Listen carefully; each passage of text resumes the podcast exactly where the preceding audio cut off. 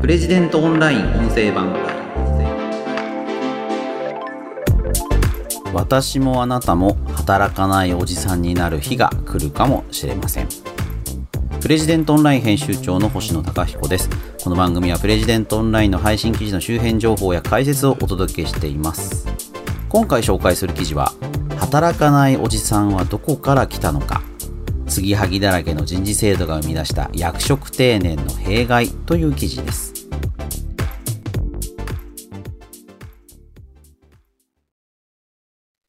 え、こちらの記事は、えー、フィールワークス代表取締役青山学院大学兼任講師の前川隆夫さんの著書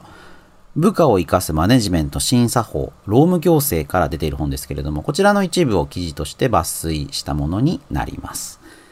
労務行政という出版社、まあこういった人事とか労務についての専門出版社という言い方していいと思うんですけれども、そこから出ている本です。前川隆夫さん自体はね、あの、こういう働き方について様々な提言をされていて、ある種有名な方なんですけども、まあ、その方の本、部下を生かすマネジメント審査法という中で、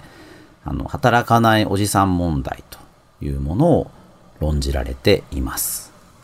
働かないおじさん。なんかこの数年、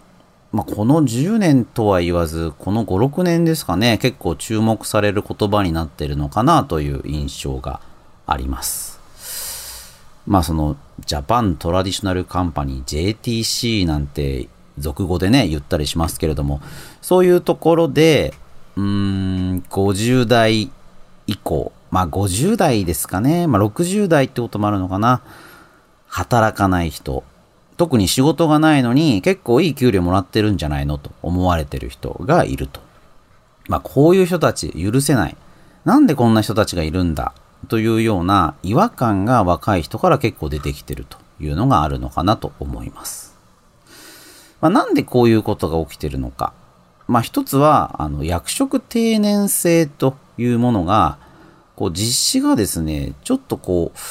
滞ってるっていうかですね、役職定年っていうのがしっかり行われなくなってるということなんですよね。役職定年制度とはどういうものなのか、そのことをまずご紹介したいなと思います。役職定年の年齢というのは50代半ばに置かれていることが多いです。まあ、これはま昭和の時代、まあ、かつてですね、雇用慣行として社員の定年年齢を55歳に定めていた企業が多かったからだと言われています。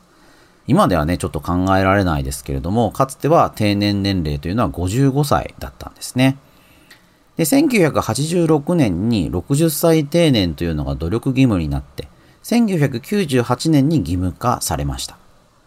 で、さらに、えーと、65歳までの雇用確保というのが2000年に努力義務となって2006年に義務化された。今ではですね、65歳までは社員の雇用を確保してくださいということが法律で決まっているということなんですよね。でただ、まあ、法律によって定年年齢が延長されて、55歳以降も、まあ、それまでと同じように賃金を上げ続けると人件費がどんどん高くなってしまいますよね。まあ、そこで、本来想定していた以降の年代については給与を下げるために55歳前後の役職定年、または60歳からは嘱託契約というような形が生まれてきたと言われています。まあこれはね皆さんの感覚と合っているというか、まあ、65歳まで働けるようになったというのは2006年に義務化ですから、私がね、社会人になったのが2004年なので、まあ、その頃から65歳というのが当たり前になってきたということですかね。若い方にはちょっと、あの、まあ、昔から65歳じゃないのっていう人ももしかしたらいるかもしれませんけどもね。で、そこで、うん、まあ、かつてのですね、55歳定年の時は、定年と同時にポストオフ、役職から外れるということが自然だったので問題なかったんですけども、65まで働かなければいけないんだけれども、役職自体は、ま55ぐらいである種終わりにするということになるので、ここでポストオフとかですね、もしくは再雇用、一旦、ま50代後半で会社を辞めて再雇用の形で、まあ、食卓で雇用を維持するというようなことも結構よく行われているんですよね。で、これが、まあ、課長とか部長っていった役割がなくなってしまう。で、そういう役割にアイデンティティを、まあ、求めてた人っていうのは非常に喪失感が大きいっていうことが、まあ、言われています。で、ここから働かないおじさんっていう問題が生じるんだと。で、働かないおじさん、そのポストオフ、再雇用で、まあ、かつてのようなバリバリ働くということができないから、なんとなくやる気を失っている。でも今度は、そういう年上部下っていうのを持たなくちゃいけない年下上司っていうのも現れてくるわけですよね。ポストオフ再雇用された年上の年長者っていうのは、もっと若い人の若い課長部長の部下になるっていうような構造になるので、もうお互いにね、結構ストレスがあるんじゃないかということです。で、前川さんはこの記事の中では、まあこれはやっぱり良くないだろうと。で、あの、40代からですね、まあ、45歳定年制っていうことをかつて、あの、経済同友会の新浪さん、サントリーホールディングス社長ですけれども、新浪さんが主張して、いや、それはとんでもないって大変な批判を受けたということがありましたが、あの、前川さんは、いや、これはいいことだったんじゃないかっていうふうに、この記事の中で主張されています。で、あの、ハイブリッド雇用というのをですね、もっと取り入れた方がいいんじゃないか。まあ、これ欧米ではですね、あの、ジョブ型雇用というふうに言われていて、あの、職種がこうはっきり決まっていて、それに対して給与が払われる。ただ、そういう、まあ、例えば管理職とか、あの、経営者とか、そういうジョブに合わせて給与が支払われるので、まあ、一般社員っていうのは基本的にはずっと一般社員のままなんですよね。一部のリーダーだけが選抜されて、それ以外の人はあまりうん、出世の見込みというのはあんまりない。まあ、この結果ですね、若年の失業者、若い人が仕事に就けないっていうことがすごく大量に起きてるっていうのが、まあ、欧米の状況ですよね。他方、日本っていうのはメンバーシップ型雇用っていうふうに言われまして、ジョブ型雇用、まあ、職種がはっきりしていて、その職種について就職するというのに対して、日本のメンバーシップ型雇用というのは、とりあえずうちの会社に入ってください。働き方はそれから決めましょう。うちの会社にあの、愛社精神を持ってもらえればっていうようなやり方なんですよね。まあ、そこから生まれたのが新卒一括採用。あの、大学を卒業、まあ、高校、大学を卒業した人を一括して採用して、その中からその人の適性を見ながら仕事を選んでいく。選ばせていく。で、そうすると、まあ、最初はですね、同期っていう形で、みんな同じように入社して、その中から経営者になる人もいれば、あの、そうじゃない、一般社員のままの人もいるっていう、そういう、あの、階層別人材育成っていうんですけども、まあそういったやり方やっている。で、前川さんがこの記事の中で主張されてるのは、いや、そこを組み合わせたハイブリッド型にした方がいいんじゃないか。まあ日本特有の新卒一括採用っていうのは、若年失業者が溢れている今の世界の中では実は誇るべき仕組みである。これを捨てない方がいい。ただ、働かないおじさん問題。年齢が上になった時に、ポストオフになってしまう。働かない人も最後まで面倒を見なくちゃいけない。そのことに対して、年下上司に使えなくちゃいけない年上部下と。そういう、まあ、気まずい構造ができるわけだから、そういうものは避けた方がいい。これ避けるにはハイブリッド雇用。例えば、45歳定年制っていうようなこともありなんじゃないかという話なんですよね。45歳定年制。今はだから定年っていうのは65歳ですけれども、もう45歳のところで定年にして、そこから先自分のキャリアをどう作るかというのは、まあ、自立して自分で考えていくという方がいいんじゃないか。マネジメント層になる人は45歳定年制の後にマネジメントとして再雇用をしてもらえるし。でそうじゃない仕事、もしくは今の仕事の適性が、まあ、そこまでない、今の仕事にこだわりがないっていう人はまた別の仕事に就くと。いうことも45歳からだったらできるんじゃないかというのが、あの、45歳定年制という提言の、まあ、狙いだったんですけども、これ、ま、すごい批判を受けてですね、要は企業が雇用義務から逃げるのかっていう、まあ、今の企業っていうのは65歳までその雇用を維持するということを言っているので、いや、そこの義務から逃げるっていうのはおかしいんじゃないかということが言われました。これでも話がちょっと込み入っててですね、というのも、あの、働かないおじさんっていうのが問題だろっていうのが一部であるわけですよね。なんだけども、いや、45歳定年制っていうのは、あの、雇用を放棄するんだ。でもってことは45歳で、まあ、もしかしたら定年したかもしれない人が65歳まで働いているときに、じゃあ生き生きとバリバリ働いてるんですかってことになりますよね。つまり働かないおじさんっていうのを維持しろっていうふうに、この45歳定年制の批判では言われたっていうことなので、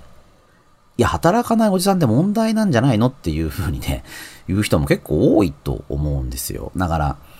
うーん、まあメディアで叩かれるっていうか、まあ主にメディアに批判を受けたっていうふうに言われるんですけども、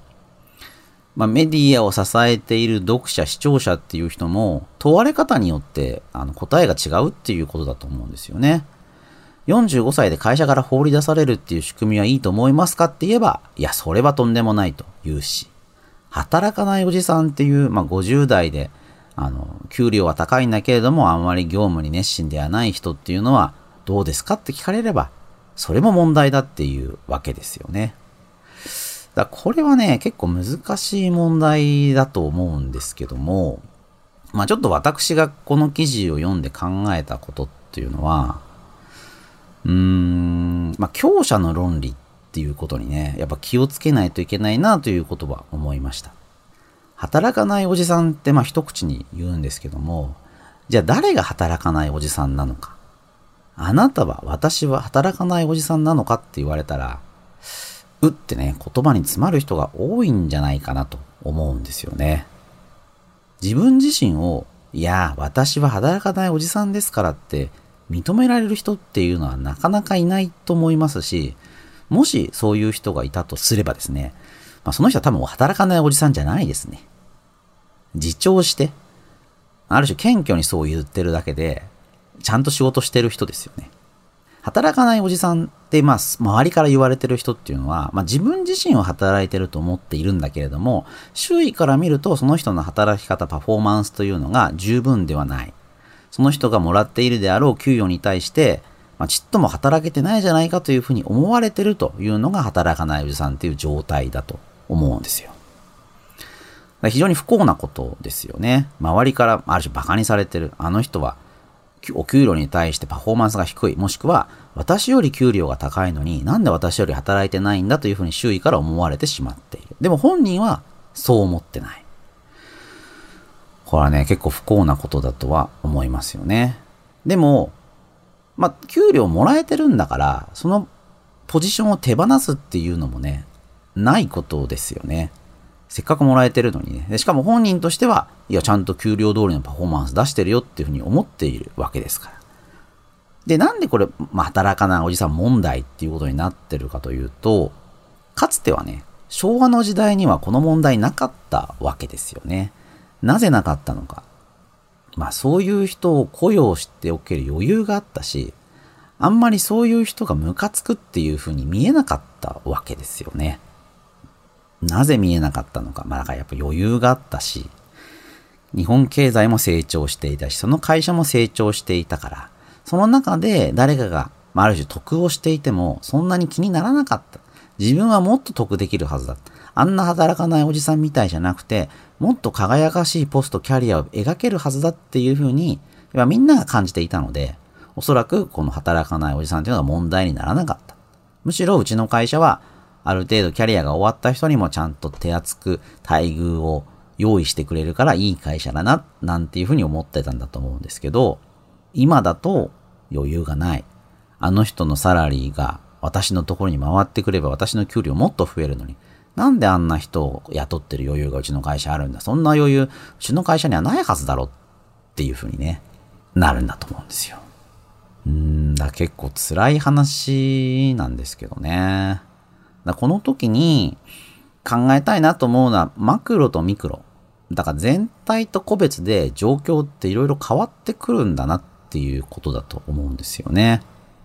全体状況からすれば、働かないおじさんっていうのは問題なんでしょう。まあそこの部分を効率化した方が、会社組織も強くなるし、それぞれの、まあ働く人のモチベーション、特に現役世代のモチベーションっていうのも高まる。まあこれは自明ですよね。ただ、ミクロ、個別に見ていくと、じゃあ本当に働かないおじさんっているの？周りのその人にあなたは働かないおじさんなので今すぐ辞めてくださいって言えるのか？で、それを言うべきなのかっていうことになってくるんだと思うんですよ。で、これ個別の問題としては、そういうことはない方がいいですよね。これまで、まあ、一生懸命現役時代に働いてくれた、まあ、ある種の、まあ、ご恩っていうか、あの、報酬として、あの、キャリア、会社キャリアの後半については、そこまであの、ハードワークではなくても、ある程度のサラリーを支払うっていうのは、まあ別におかしくない。そういうことがあってもいい。まあそういうことをやってきたのが我が国だっていうことなんだと思うんですよね。まあそれを全部壊してしまうのが本当にいいことなのかっていうのは考えた方がいいですし、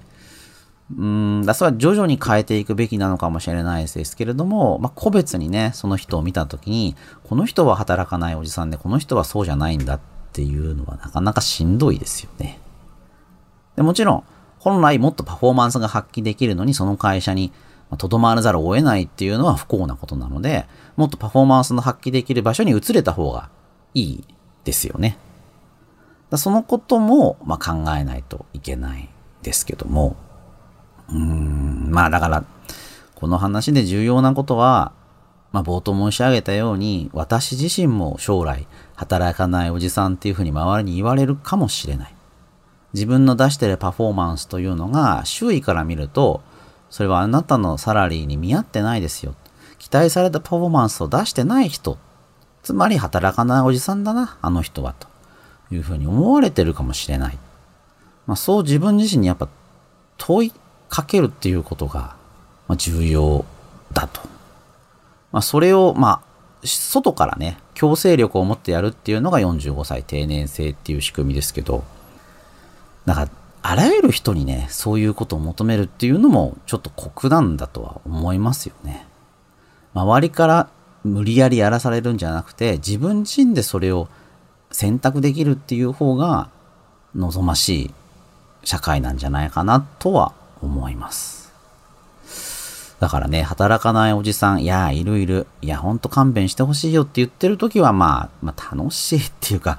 うん、まあそういう話はね、しやすいんですけども、じゃあ、あの人は働かないおじさんだからやめてもらおう。あなたも働かないおじさんだからやめてください。そういう話になるとね、急にこう、言葉に詰まるっていうか、なかなかやっぱ難しくなってくるっていうのが現実なんだろうなと思います。私も今42歳ですけども、